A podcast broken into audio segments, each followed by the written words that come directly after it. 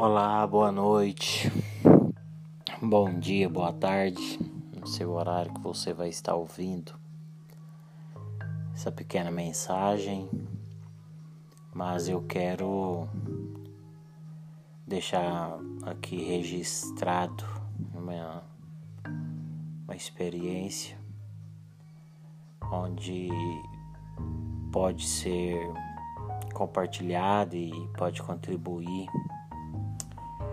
para o seu dia a dia, para sua rotina, o que você anda fazendo a respeito de sua vida.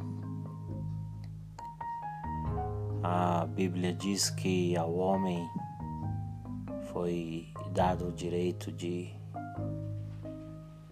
de morrer e uma só vez e depois disso segue seu juízo. Né? Mas a morte é uma só vez. Viver são todos os dias. O viver é constante. E partindo dessa, dessa linha de, de pensamento, eu quero te dizer uma coisa. Me perguntaram uma vez se essa passagem que temos na Terra é um teste onde uns serão aprovados e vão para o céu, e outros serão reprovados e vão para a condenação. E a forma que eu consegui responder essa, essa, esse questionamento foi da seguinte maneira, e eu acredito muito que seja realmente assim. É, no princípio, né, Adão foi colocado no jardim e o jardim continha tudo, todo recurso, toda provisão, toda substância, toda matéria-prima que ele necessitaria para construir uma vida incrível, uma vida fenomenal, uma vida é, abastada, uma vida feliz, próspera, abundante. Mas uma coisa que, um detalhe que eu acho incrível é que Deus deu duas ordens para Adão: cultivar e guardar o jardim. E na minha resposta a respeito de que essa vida, essa passagem nossa por essa terra, é uma um teste, eu disse que a nossa vida na verdade é como como uma semente recebida. Essa semente ela precisa ser plantada, ser cultivada, ser regada, ser guardada. Há até uma parábola, se não me engano, capítulo 13 de Mateus. Existem as parábolas do semeador.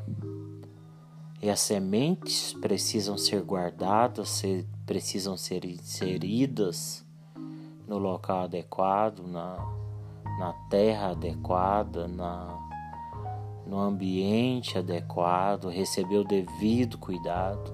Né? E eu me lembro que na passagem do semeador, o semeador partiu e começou a semear. As sementes caíam pelos caminhos,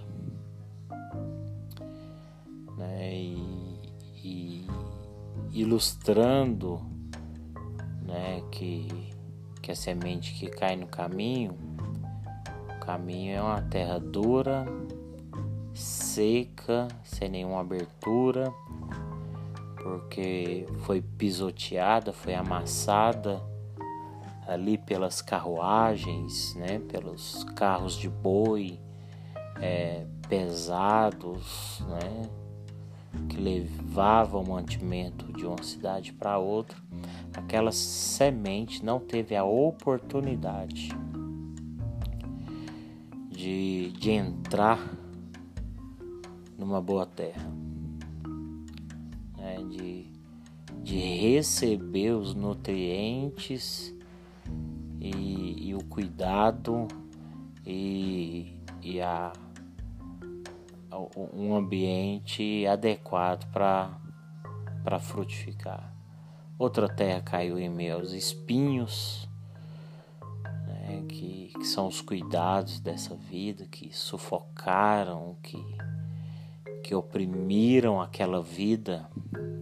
Sabe aquelas pessoas que vivem em função do trabalho, em função de ganhar dinheiro, em função de, de realizações, em função de um objetivo que nunca chega e perde o prazer de viver a caminhada, perde o prazer de viver o dia a dia, perde o prazer de ver os filhos crescerem, perde o prazer de ver o seu lar evoluir, seus sobrinhos, seus parentes, perdem o prazer de ver a, alegria no, nos, nos rostos das pessoas. Essa pessoa está sufocada. Essa vida, essa semente está sufocada. A outra parte né, da semente é roubada, né? É, é ceifada ali pelos pássaros, porque a semente não encontrou espaço, né? encontrou um caminho duro, né? inadequado, e, e os pássaros, as aves, vieram e roubaram a semente. Obviamente, a, a parábola se trata a respeito de semear a palavra. Mas nós podemos também dizer e podemos ter essa liberdade que o próprio Deus nos dá também de dizer que aquelas sementes são as vidas. É você, sou eu. E a pergunta me feita a respeito de que a vida era um teste eu respondi da seguinte forma: A vida é como uma semente que lhe foi dada. Você tem que encontrar um terreno adequado, um terreno macio, um terreno arado, tratado, um terreno fofo, um terreno apto, adequado, fértil.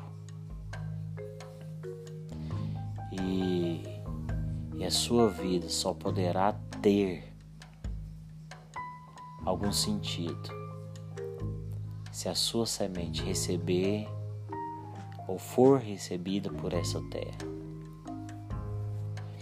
Ser cultivada nessa terra ser cultivada nessa terra frutífera, fértil, incrivelmente nutritiva. E, e a Bíblia diz que, que Jesus veio ao mundo na semelhança de um homem pecador. Jesus, ele é a semente, mas ele também é a terra onde a sua vida deve ser inserida nele, colocada nele, plantada nele, onde a sua vida deve ser fecundada nele, regada nele. E, e a minha resposta se tornou uma grande conversa, porque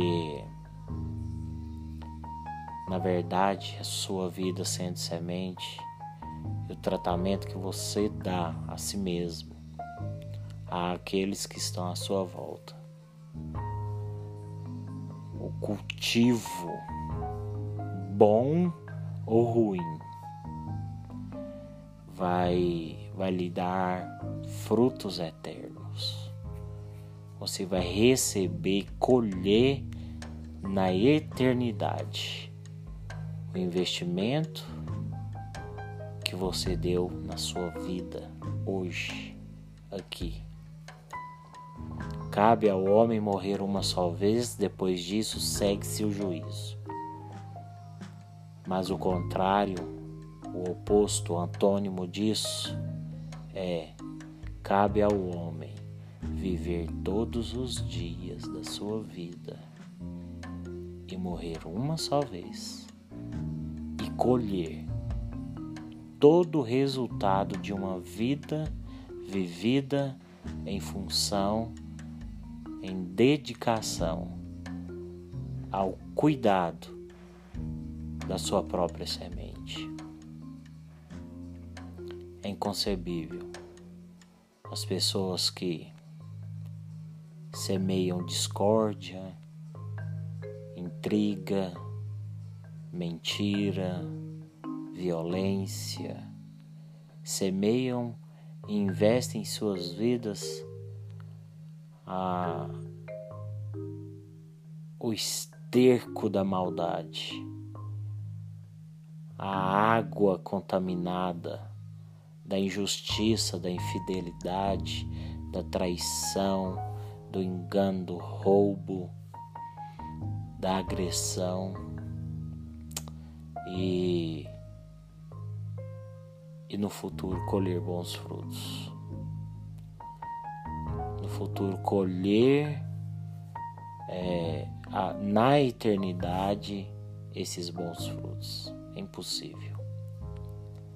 A pessoa que odeia a Jesus, que odeia o próprio Deus, que odeia aquilo que Deus ama, que odeia a presença de Jesus, que não tem nenhum prazer em servir a Jesus, que não tem nenhum prazer em buscar a Deus.